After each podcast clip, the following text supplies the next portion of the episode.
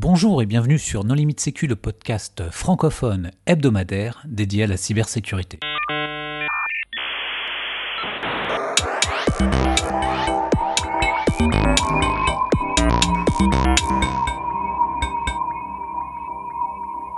Alors aujourd'hui, nous allons parler de littérature avec Pierre Rofast. Bonjour Pierre. Bonjour. Pour discuter avec lui, les contributeurs Non Limite Sécu sont Nicolas Ruff. Bonjour. Hervé Schauer. Bonjour. Et moi-même, Johan Uloa. Alors, en préambule, Pierre, est-ce que tu voudrais bien te présenter? Eh bien, bonsoir à tous, bonjour à tous. Euh, je m'appelle Pierre Rofast, je suis euh, aujourd'hui euh, interviewé en tant qu'écrivain, euh, mais j'ai une double carrière puisque je travaille aussi dans la sécurité informatique et je m'occupe du CERT Michelin. Alors bah, justement, comment est-ce que tu as géré cette euh, double carrière Ça fait combien de temps que tu es écrivain? Ça fait combien de temps que tu es euh, dans l'informatique? Oula, alors, euh, dans l'informatique, j'allais dire depuis tout petit, parce que j'ai eu la chance de, commencer très très tôt. euh, euh, il y a un certain nombre d'années, c'était, euh, euh, j'avais une 10-12 ans euh, avec un Apple II, donc ça remonte au début des années 80. Donc on va dire que j'ai eu, j'ai presque 30 ans, euh, ouais, entre 25 et 30 ans de développement euh, informatique. Donc j'ai passé euh, diplôme d'ingénieur, j'ai débuté ma carrière en tant que développeur. Et euh, je me suis arrêté à peu près à la quarantaine, donc la fameuse crise de la quarantaine, qui s'est traduite pour moi par bah, l'arrêt du développement et le début de l'écriture. Donc transformer une sorte de créativité que j'avais en développant des, euh, des logiciels en une créativité plus euh, plus littéraire et euh, des romans. Donc ça c'est mon premier roman il a été publié en 2014. Il s'appelle La fractale des raviolis. Ah non, mais c'est quelque chose qui est arrivé tard. Mais à l'école, euh, t'étais euh, littéraire Ah non, ou non, non, scientifique tout. Voilà, voilà. Si on m'avait dit en terminale que j'allais écrire des livres, je pense que j'aurais pas mal rigolé. J'étais vraiment le, le matheux dans toute sa, sa splendeur, donc maths physique, maths physique un petit peu. Et, euh, et effectivement, j'aimais pas du tout les matières littéraires. hein. Et, euh, Et t'as eu combien en philo au bac? Voilà, je peux le dire, je me rappelle plus. Philo français, si, en, en, en fran- en français, je peux le dire, j'ai eu 10 et 10. Je me souviens bien. Parce que ça m'a pas fait perdre de points. donc, Et qu'est-ce qui, est- qu'est-ce qui a fait que tu as, tu as eu cette envie en fait de t'exprimer par l'écriture? Bah, en, en fait, il y a eu deux effets combinés, je pense. Le premier, c'est que franchement, alors je sais pas pour les anciens qui sont autour de la table, je vais pas citer de nom, mais euh, l'informatique, ça peut-être un petit côté lassant ou c'est très éphémère en fait.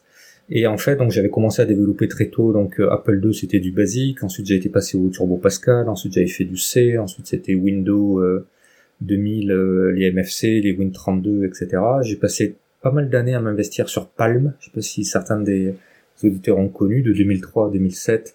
J'avais fait, j'ai fait une trentaine de, freeware et de shareware sur Palm, donc j'étais, j'avais un bon niveau. Et puis en 2007, euh, l'iPhone est sorti et en l'espace de six mois, tous mes collègues développeurs sont passés à, à, à, à l'iPhone. C'était vraiment une, euh, un, un raz de marée terrible. Et à chaque fois, en fait, ce qui est assez désagréable, c'est qu'il faut tout recommencer. Quoi. Il faut tout se remettre à apprendre un écosystème, un, un langage de développement, euh, etc. Donc les auditeurs, je pense, savent de quoi je parle.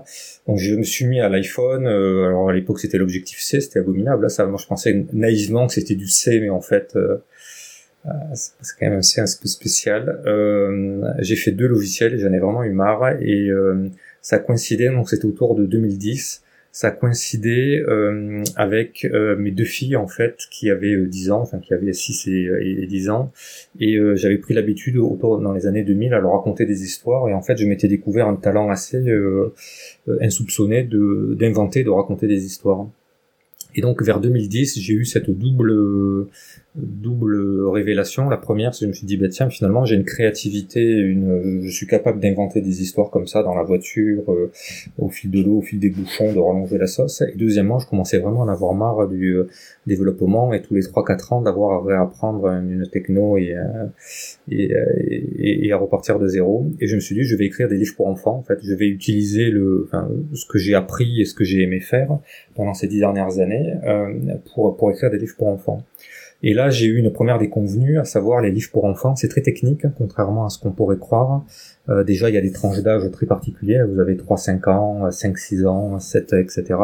Il y a les illustrations. Euh, il y a des, euh, des stéréotypes en fait qu'il faut respecter, des euh, ouais des, stéréotypes. Et puis souvent il faut s'adosser à des illustrateurs. Enfin c'est compliqué. Et donc j'ai pas réussi à j'ai pas réussi en fait à comprendre pour vraiment les livres pour enfants ce qui faisait, ce qui plaisait, ce qui ne plaisait pas aux, aux enfants.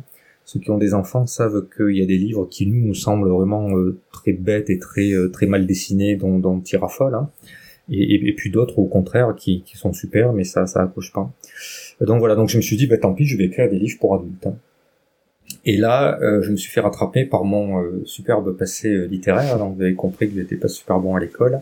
Donc j'ai écrit mon livre, et il faisait cinq pages en fait. C'était c'était une nouvelle. Dans un style très très succinct, très synthétique, d'un bon d'un bon scientifique. Donc c'était pas gagné, je me suis dit je vais faire des nouvelles, puisqu'en fait les nouvelles ça me correspond mieux. Euh, le gars il rentre dans un bar, il, il fait son action, il ressort, j'ai pas besoin de décrire les mobiliers du bar, etc. Ça m'allait très bien. Et euh, je me suis quand même un peu renseigné, donc ça c'était en 2012, euh, ouais 2012. Euh, les, les, en France, les, euh, les livres de nouvelles ne se vendent pas. c'est pas un marché porteur, contrairement au marché anglo-saxon. Je sais pas pourquoi, mais c'est pas c'est pas un marché qui se vend. Et alors, quand on regarde les stats euh, pour euh, quelqu'un qui n'est pas du métier, donc qui est un primo-romancier, qui envoie son manuscrit par la poste parce qu'il n'a aucune relation dans le dans le milieu, qui vient de Clermont-Ferrand, et en plus de ça, qui est informaticien et qui veut écrire des nouvelles, euh, les chances d'être publié étaient très très light en fait. Hein. Donc globalement, c'était pas réaliste. Hein. Donc je me suis dit, il faut que je trouve une astuce pour relier des nouvelles à, un roman, pour qu'au moins, euh, bon, ça soit un primo-romancier, mais que ça c'est un roman qui tienne la route. Hein. Et donc l'idée de la fatale des raviolis, c'est en fait c'est un algo récursif, enfin c'est une fonction récursive. C'est-à-dire je commence par une histoire, au milieu de l'histoire, j'enchaîne sur une autre histoire, qui enchaîne sur une autre histoire, etc. Donc c'est appel dans la pile en fait, tout simplement de l'histoire. Et ça, ça a été vu. Et puis au milieu du livre, je je, je, je dépile et je repile, je, je rempile, euh, et je finis la dernière histoire, qui est en fait le, la fin de la première histoire, la fin du premier chapitre. Et ça, en fait, cette structure a beaucoup plu. Euh, J'ai gagné pas mal de prix avec cette euh, avec ce roman-là, parce que l'histoire, enfin la, la, la, structure, avant même que l'histoire était très originale et elle a bien plu euh, aux gens. Alors qu'en fait, pour moi, c'était tout simplement, euh, vraiment, c'était un appel récursif. Hein. rien de plus. Et j'avais trouvé cette astuce-là pour lier de façon artificielle des nouvelles qui, qui, qui, qui ainsi sont devenues, euh, grâce à ce fil conducteur de la pile entre guillemets, euh, sont devenues un roman. Voilà, donc ça a commencé par là en 2014. Mais, ça, ça, tu l'as déjà raconté ou enfin, moi je, je, euh, oui, alors je l'ai pas raconté dans, ces termes-là parce que quand je vais dans les lycées ou dans les bibliothèques, j'évite de parler de piles, de tas ou d'appels récursifs. Euh, J'emploie des mots euh, plutôt comme les poupées russes ou des, ou des poupées gigognes, mais euh, mais en fait c'est bien ça en fait. Je euh, depuis 2014 et tous les romans que j'ai faits, j'ai vraiment travaillé la structure des, euh, de mes romans et ça c'est vraiment une déformation professionnelle. Hein. C'est-à-dire que je n'écris pas une seule ligne sans savoir où je vais et sans avoir vraiment une structure qui tient la route et qui est, enfin qui j'espère est euh, originale. Alors si, si je puis me donner un conseil sur ce que tu as dit au début, tu aurais dû choisir le COBOL, comme ça tu serais encore en train de faire la même chose.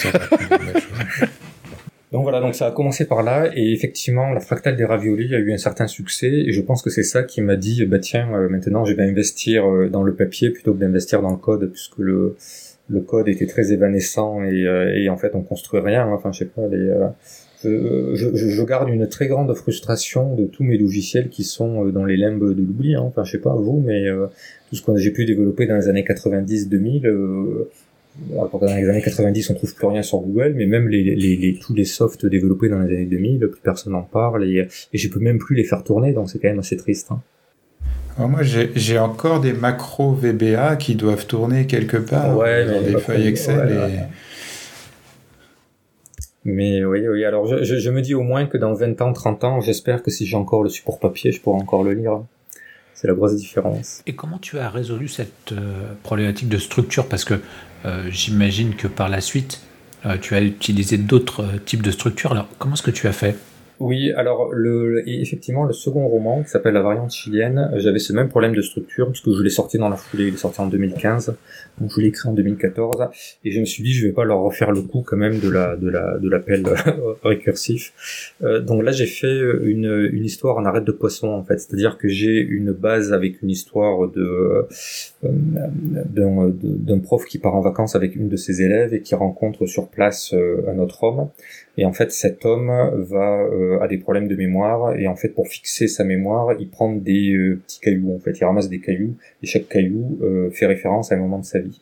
Et donc en fait, le, roman, la structure, cette histoire-là est un prétexte à raconter d'autres histoires, puisque les gars au coin du feu, autour d'une bonne bouteille, ils vont sortir un caillou et dire ça c'était en 1981 quand j'ai fait ci, quand j'ai fait ça. Donc en fait, c'est vraiment une structure de poisson avec l'arête principale et je viens dessus mettre des arêtes euh, euh, orthogonales qui racontent des histoires. Donc ça a été une autre structure qui m'a permis aussi de refourguer des nouvelles. Ouais. Et le troisième? Voilà, et, et, et, à chaque euh, et le troisième, voilà, à chaque fois ça a changé. La baleine tébéide, c'était euh, une histoire d'une euh, d'une baleine un, peu spéciale. et là, j'ai raconté l'histoire du point de vue de plusieurs protagonistes, c'est-à-dire du jeune euh, Richville qui est un jeune homme qui sort d'une école de commerce et qui se reconnaît pas du tout dans ce qu'on lui a enseigné, qui répond à l'appel de l'aventure. Donc son point de vue à lui qui est très naïf en fait, qui est très euh, qui est naïf. Ensuite le point de vue du euh, du capitaine du vaisseau, enfin du capitaine du, du, bateau, et puis ensuite un troisième point de vue du, du, grand méchant en fait. Donc en fait on a la même histoire qui est au début racontée par trois points de vue différents et on comprend qu'en fait bah, tout n'est pas aussi simple. Et petit ça, c'est la structure du livre euh, Seuls les bêtes, non? Je sais pas si tu l'as lu, mais il a eu un petit succès, il a été adapté en film. Ah, c'est possible, ouais, ouais. Mais euh, c'est une structure qui est assez classique, celle-ci, hein, de d'avoir un point de vue. Euh, en fait, ça s'appelle un roman multichoral, c'est-à-dire que le, la même histoire est racontée par plusieurs points de vue différents et plusieurs voix. C'est une. Et puis à la fin, en fait, donc c'est comme une sorte de de râteau et à la fin les trois histoires se combinent et on continue au temps présent en, ayant en tête les trois euh, versions différentes. Hein. Et donc Abemus Piratam qui est dans la même lignée, donc si vous avez vu tout ça, vous avez compris euh, la structure d'Abemus Piratam qui est en fait un curé de campagne qui s'ennuie un peu, confessait des, des vieilles qui trichent au Scrabble. Et un jour, il y a un pirate, enfin quelqu'un qui se euh, proclame pirate informatique de haut vol et qui vient se confesser. Et comme il n'a aucune habitude de se confesser, le curé lui propose de partir sur les dix commandements. Et, et, et c'est prétexte pour moi de raconter une histoire par commandement, en fait, un fait de hacking par commandement. Donc en fait, on retrouve toujours cette même astuce de, de transformer des... Euh, oui, mais ça fait que ce sont des nouvelles, en fait. On est d'accord, c'est un, ça, ça, ce sont des nouvelles. il faut pas le dire. Hein. Il faut, il faut, il faut pas. Ah d'accord. Pardon. Alors je m'excuse. Si tu dis des nouvelles, tu perds 30% de vente. Donc euh, c'est un roman. Euh, avec des récits enchâssés. C'est vrai que quand même il y a une trame euh, qui, est, euh, qui fait plus penser à un roman que, que, que, que, différentes nouvelles. Euh, mises les unes derrière les autres. Mais si tu réfléchis bien, en fait, alors initialement, pour tout vous dire, et ça je pense que je l'ai pas dit souvent, ce roman, je l'avais conçu comme une, une fantaisie, c'est-à-dire des nouvelles, parce que ça me tenait à cœur d'écrire sur mon métier. Donc je me suis dit, euh, il y a tellement de choses extraordinaires, je vais écrire un bouquin de nouvelles euh, de façon anonyme. Et donc je suis allé voir une, autre maison d'édition que la mienne à l'époque, et je leur ai dit, voilà, je travaille dans le milieu, je peux vous faire des nouvelles sous pseudo, comme ça vous pourrez dire c'est quelqu'un qui travaille dans la cybersécurité, etc. Et l'éditrice était enthousiaste et elle m'a dit OK, mais si c'est pas de nouvelles et si c'est avec votre nom, votre vrai nom. Donc au final, ça avait aucun intérêt. Je suis resté dans ma maison d'édition hein, de l'époque. Et alors, si j'ai bien compris, en fait, cette problématique de structure euh, est pas. comment est-ce que tu t'es, tu t'es renseigné, tu t'es documenté sur les différents types de structures qui seraient, euh, qui répondraient à ta problématique ou euh, quelle est ton approche en fait? Mais c'est pas les euh, éditeurs qui aident ah non, non, non. Les éditeurs n'aident pas du tout. Ils viennent après. Euh... Oui. Non, non, les éditeurs. Alors si vraiment tu te poses des questions, tu vas voir ton éditeur. Alors que t'as pas une seule ligne et que t'as pas la structure, c'est que t'es mal barré.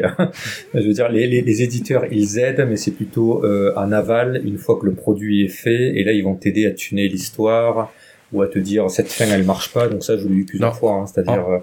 Euh, la fin elle marche pas, il faut la changer, mais c'est à la marge. C'est pas eux qui vont te dire la structure à utiliser, sinon. Euh, en fait, je, suis influencé parce que moi, en fait, je ne connais que que les que les livres d'informatique pur et dur. Ah et c'est vrai que chez Erol ou Duno, ça arrive que euh, il y, a, y, a, une forme de coaching de l'informaticien qui doit écrire son livre sur sa technologie ou, ou son langage. Mais c'est vrai que ça marche pas pour les romans, oui. Ah c'est la preuve que je suis pas fait pour les émissions littéraires. Les, les, les, relectures est une phase, enfin les corrections sont une phase euh, importante et longue et assez pénible avec l'éditeur, et en général ça se fait en plusieurs phases. Et une des phases, effectivement, c'est l'éditeur qui corrige, euh, euh, comment dire, le rythme. Par exemple, il peut dire ce passage-là, il est au passé simple, euh, ça va pas assez vite. Si tu le mets au présent, on va donner une, une impression de, de, vitesse et de dynamisme qui est accrue. Donc ça, oui, il peut te donner des conseils sur la forme, mais c'est rarement lui qui va te dire euh, il faudrait tout casser et euh, faire des flashbacks ou avoir un, ou avoir plusieurs points de vue, etc. Ça, c'est vraiment la patte de l'écrivain. ça fait partie du, du livre, en fait. Hein.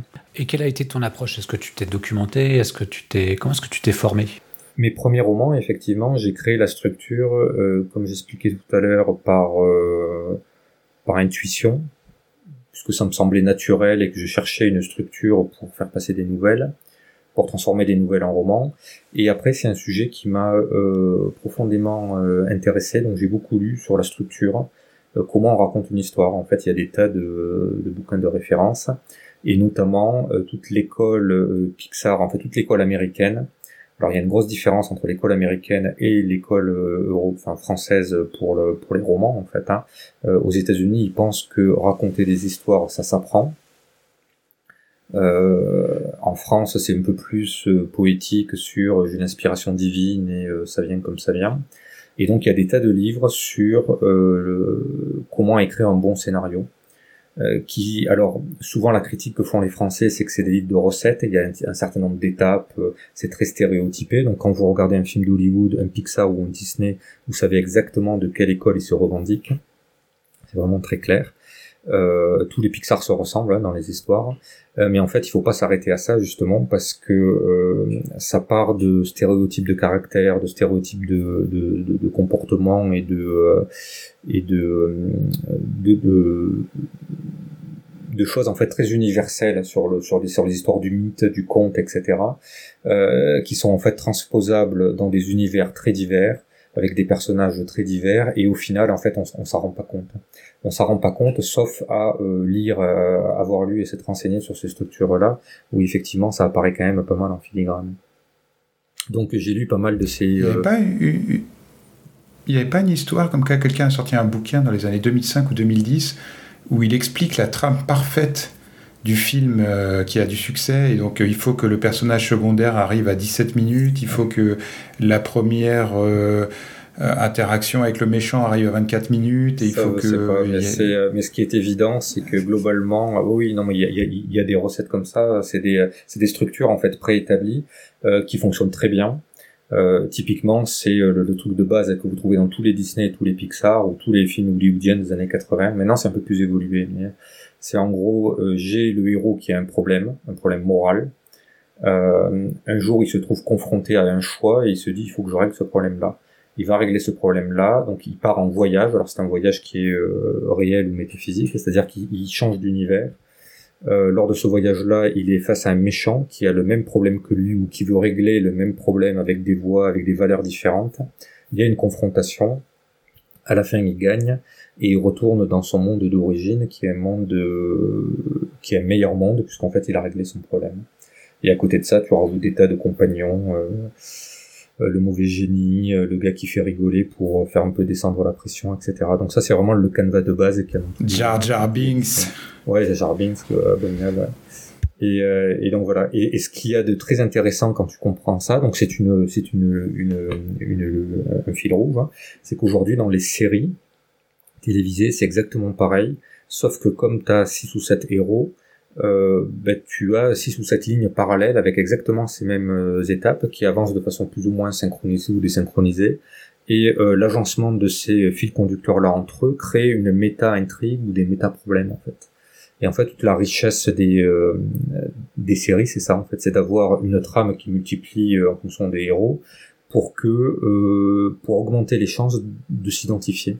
En fait, ce qui est très important à comprendre dans une histoire, c'est qu'on s'identifie pas au héros, non pas parce qu'il nous ressemble, il a le même âge que nous, le même sexe, etc., mais parce qu'il a le même problème moral que moi. Donc il est amoureux, mais euh, c'est euh, mono, c'est dans un sens. Euh, il a envie de devenir riche, mais il n'y arrive pas, etc. Et donc dans les séries, en fait, le génie des séries, c'est en multipliant les héros et les problèmes moraux, ben, on tombe forcément sur un personnage avec lequel on va s'identifier, et donc on va apprécier la série. Voilà, donc c'est un domaine, tout ça pour dire que c'est un domaine qui est vraiment euh, euh, très très intéressant, euh, beaucoup de choses à apprendre, beaucoup de théories, et c'est euh, ouais c'est c'est très instructif. Donc il y a des structures, il y a des, des théories sur comment on raconte une histoire, comment on fait un film, etc. Et alors, qu'est-ce qui a percolé entre ton activité de RSSI et ton activité d'écrivain? Est-ce que tu t'inspires de, toutes ces techniques pour écrire tes rapports et, tes slides? Ou à l'inverse, est-ce que tu t'es inspiré de ton expérience de, RSSI pour écrire le livre Abemus Piratam? Alors, euh, euh, j'essaie en général de mettre une distance entre mes deux activités parce que c'est de nature euh, franchement différente. Et surtout les, personnes rencontrées sont vraiment différentes. Euh, ça fait euh, 25 ans aujourd'hui que je suis dans, dans l'ingénierie, dans l'informatique, euh, et je peux vous dire que c'est pas du tout les mêmes personnes que je rencontre quand je vais dans des salons de livres, dans des dédicaces, dans des librairies. Hein. Oui, oui, mais sur les mêmes profils. On est d'accord que Abemus Piratam, seul un informaticien euh, pouvait écrire ça.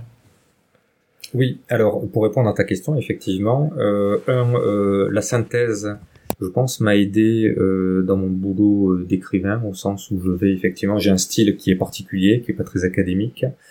Euh, à l'inverse, euh, à l'inverse, je sais pas si, je pense pas qu'il y ait quelque chose de mon boulot d'écrivain qui me serve au jour, au le jour dans mon boulot de de cyber, certes. Euh, par contre, Abemus Piratam, euh, tu as raison Hervé, c'était euh, le premier roman dans lequel je mêlais à la fois du, du très personnel cyber avec du, du littéraire. Et alors pourquoi j'ai voulu faire ça? C'était, je m'en souviens très bien, c'était à la BotConf, je crois que c'était en 2015, à celle qui se trouvait, qui se déroulait à Paris, chez Google, où en fait j'ai été vraiment impressionné par les par certaines des, euh, des conférences que j'avais trouvées admirables et, sur l'ingéniosité euh, euh, du, du, voleur et du, du, gendarme en fait, du gendarme et du voleur. C'était, je pense, une conférence sur l'évasion des VM et en fait, je, me disais au fur et à mesure des, conférences, je me disais mais c'est pas possible. Il y a une manière hyper romanesque et j'étais frustré dans les séries et dans les livres que je lisais à l'époque, enfin dans, les séries ou dans les films, euh, sur l'image du pirate. Vous savez toujours le même là qui est en capuche, qui a des mitaines et qui en trois secondes arrive à faire tomber euh, tous les firewalls de la terre et à s'introduire euh, et à pirater l'ascenseur. Et, et j'ai trouvé ça. Oui, alors là, tu as de la chance parce qu'il y a des pirates qui sont à capuche, mais avec les lunettes de soleil, il y a des grandes boxes. Donc là, je grandes box, je sais pas. Toujours est-il que je, je, je, trouvais cette image très euh, stéréotypée et, et, assez désagréable pour, le, pour, pour, pour connaître la complexité de l'intérieur. Et je me, dis, je me suis dit, je me suis fait ce pari-là, j'étais avec deux collègues, euh, et je me suis dit, euh, je vais euh, réfléchir à des, à des histoires, alors au-delà de l'histoire, à la façon de raconter des histoires qui soient crédibles pour un informaticien, pour que quelqu'un qui travaille dans le cyber se dise, tiens, ce bouquin-là, il a été écrit par quelqu'un qui connaît, qui connaît à minima son sujet. Et le, et le challenge, ça a été ça, ça a été d'aller voir mon éditeur en lui disant je vais écrire un bouquin sur la cybersécurité, donc qui est pas, qui est un sujet qui est à la fois sexy dans les polars, mais qui en littérature générale et qui fait euh, peur en fait aux, lecteurs et aux lectrices hein, conventionnels. Euh, donc en écrivant un bouquin de cybersécurité, donc un qui restait lisible aux commandes des mortels, et deux qui ne trahissait pas mon camp, à savoir qui disait pas de grosses bêtises et des choses complètement euh, absurdes. Et qu'est-ce que ça veut dire au fait, euh, Abimus Piratam? Alors Abimus Piratam, c'est un euh, chouette titre, c'est pas moi qui l'ai trouvé, donc je peux le dire. c'est le stagiaire de la maison d'édition euh, à l'époque. Donc c'est un clin d'œil à Abimus Papam, donc qui est la phrase que disent les les, les, cardinaux quand un nouveau pape a été élu. Euh, donc Abimus Piratam, nous avons un pirate, euh, tout simplement parce que dans l'histoire on parle de d'un curé de l'Église, donc d'où le latin et d'où le pirate parce qu'on parle d'un pirate. Voilà. Subtil jeu de mots. Là encore, j'ai appris que le. On avait déjà eu le latin avec euh, Akito ergo sum, hein, la conférence. Oui, c'est ça, ouais. Ad Augusta per Angusta aussi la devise de la DGSE. l'éthique. En fait, je posais la question, mais c'était assez rhétorique puisque tu nous avais promis de nous donner la liste des anecdotes de ta vie de RSSI que tu as, que tu as mis dans ton livre d'une manière ou d'une autre. Est-ce que tu peux, tu peux nous en donner une ou deux? Ah, je, je, je, pense que ce que j'ai mis essentiellement, alors c'est pas les activités de, de mon boulot au jour le jour, parce que quand si vous lisez le livre, vous verrez que c'est quand même du piratage de haut vol et on n'a pas la prétention chez nous de traiter ce, genre de choses-là. Mais il y a des nouvelles qui font clairement référence à des, à des conférences que j'ai vues, notamment un chapitre qui s'appelle L'élan de l'ego, où ça raconte euh, euh, l'utilisation de botnet pour créer des faux euh, comptes Twitter, Instagram, etc. et générer des likes. Ça, c'était une conférence. Alors, je crois que c'était à la BotConf de Lyon, où donc ça s'appelait vraiment comme ça, l'élan de l'ego. C'était des chercheurs du Canada qui avaient trouvé ce botnet-là, et c'était une activité presque légale en fait. Ils, ils, mettaient ça sous la forme de marketing digital, ça m'a fait assez rire donc des sociétés qui ont des euh, qui enrôlent des, des, des, botnets en fait et plutôt que de s'en servir pour faire des rats ou des stealers ben, ils s'en servent pour euh, surfer sur les réseaux sociaux faire des likes etc avec des algos très subtils qui euh, simulent ben, une activité humaine donc ces gens-là vous vendent 10 000 likes 100 000 likes un million de likes ou de, followers pour des tarifs très très attractifs puisqu'en fait ces, ces bots sont utilisés pour plusieurs clients hein. Et en fait, ça permet, le gars, le chercheur avait, avait, euh, avait, avait dit quelque chose de très intéressant. Il disait le succès entraîne le succès. Quand vous allez voir votre banquier en disant voilà, je suis un, euh, un, un youtubeur ou un, ou un influenceur et j'ai déjà un million d'abonnés, ça marche mieux que quand vous allez le voir et que vous lui dites j'ai 357 euh, abonnés, quoi. Donc même si c'est des abonnés, des, des, faux abonnés, vous, vous-même avez, plus tendance à cliquer sur une vidéo où le gars il y a déjà 2 millions de hits que s'il y en a que 3 quoi donc c'est naturel. Et en fait, c'est une façon d'amorcer la pompe. Donc j'avais trouvé ça très euh, psychologiquement euh, élégant euh, et, intéressant. Finalement, ces gens-là font pas vraiment du tort à grand monde, hein, mis à part de violer les conditions d'utilisation des réseaux sociaux. Mais à part ça, c'est quand même préférable à euh, ransomware ou des infos stealers ou tout ce que vous voulez. Donc ça, c'est une anecdote, oui, que j'ai que j'ai recasé pratiquement intégralement dans un des chapitres. Donc en fait, tu, tu mets euh, sous forme romancée, tu utilises les conférences euh, que tu as suivies à droite à gauche.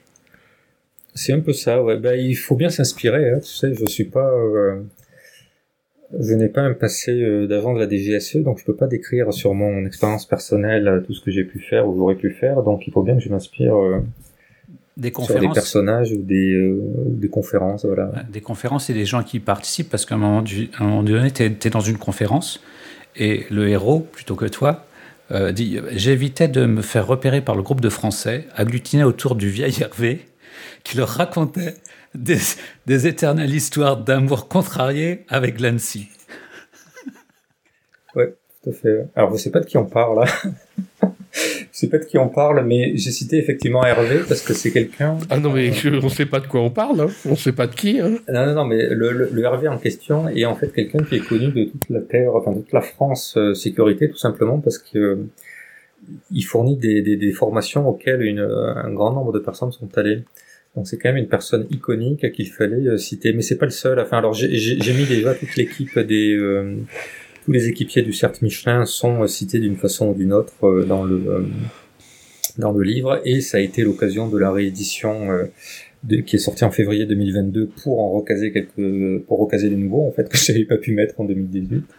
Donc j'ai fait un certain nombre de clins d'œil ouais, dans ce dans ce livre-là. Et, et donc la réédition, c'est une réécriture de d'une partie de j'ai, non, non. Alors c'est une réédition, c'est une réédition technique qui fait suite à un changement d'éditeur. Donc aujourd'hui, je suis euh, ma maison d'édition, c'est euh, les Forges de Vulcain, qui au passage est une maison d'édition un peu plus geek et un peu plus orientée euh, imaginaire, fantasy, SF. Donc je pense qu'avec Piratam va très bien s'y plaire. Oui, mais si tu as réussi simplement à ajouter des, des, des, des, des nouvelles personnes, ça le texte a changé. Alors le texte a légèrement changé, on fait pas ce qu'on veut dans le dans le monde de l'édition. Si c'est le même titre, j'ai pas le droit de rajouter euh, 12 chapitres. Donc je l'ai modifié à la marge, j'ai rajouté effectivement des personnages à droite à gauche. Euh, j'ai rajouté une postface donc de 2022 qui explique un peu le euh, l'évolution du de la, de la, menace cyber ces dernières années. Et surtout, il y a une formidable couverture euh, qui, qui est beaucoup plus, beaucoup, on pas dire plus joli, mais qui est beaucoup, enfin, qui est illustré par rapport à une couverture assez terne de la première édition.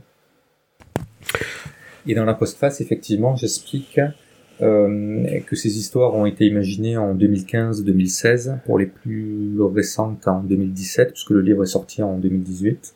Donc ça veut dire que euh, l'écriture s'est terminée en 2017. Et en fait, chose curieuse, la plupart des euh, euh, des exploits que j'avais imaginés ou certains que j'avais imaginés se sont passés dans la dans la vie réelle depuis 2016. Donc ça, ça, même pour moi, ça a été un motif de d'étonnement. Euh, notamment, à un moment donné, je parle d'un hack qui permet de mettre toute une ville, euh, de faire un blackout électrique sur toute une ville à Toulouse. En fait, c'est arrivé en 2017 à Kiev. De même que euh, j'explique comment une élection présidentielle est manipulée à travers les réseaux sociaux et des, des botnets. Donc, je pense que ça est arrivé aussi avec l'histoire de, de Trump et Facebook, comment ça s'appelait là euh, Analytica, Cambridge Analytica. Cambridge Analytica. Et ensuite, euh, alors la chose le plus surprenante, c'est qu'à la fin, j'ai un, euh, un, gars qui utilise un ordinateur quantique pour pirater la clé euh, et déchiffrer les, la clé en fait de l'office notarié de France. Donc avec ça, il est capable de signer n'importe quel acte notarié et donc s'attribuer n'importe quel bien immobilier en France.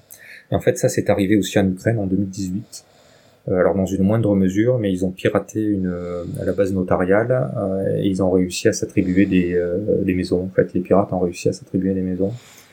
Et donc ça, je trouve ça admirable de se dire que le, le monde est tellement, enfin ça va tellement vite et c'est tellement, euh, euh, ouais, tout à l'heure je disais que c'était romanesque, mais c'est tellement euh, incroyable ce qu'on peut imaginer. En fait, ça arrive.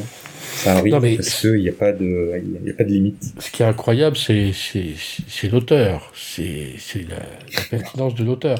Après, ça explique pourquoi même les militaires font appel à des auteurs de science-fiction pour essayer d'imaginer quel pourrait être le futur. Là, on est d'accord, c'est du, ouais, futur... C'est du futur proche que tu avais imaginé, mais, mais bon, l'histoire montre que c'est du futur proche qui a bien fonctionné. Il n'y a plus qu'à refaire la même chose. Également, c'est le, ce que j'apprécie en fait dans, dans, un roman ou même sur un film, c'est euh, les, les, les, la probabilité de réalisme. C'est-à-dire que j'aime bien me dire ah oui ça c'est bah il y a de bonnes chances que ça soit que, que, ça arrive.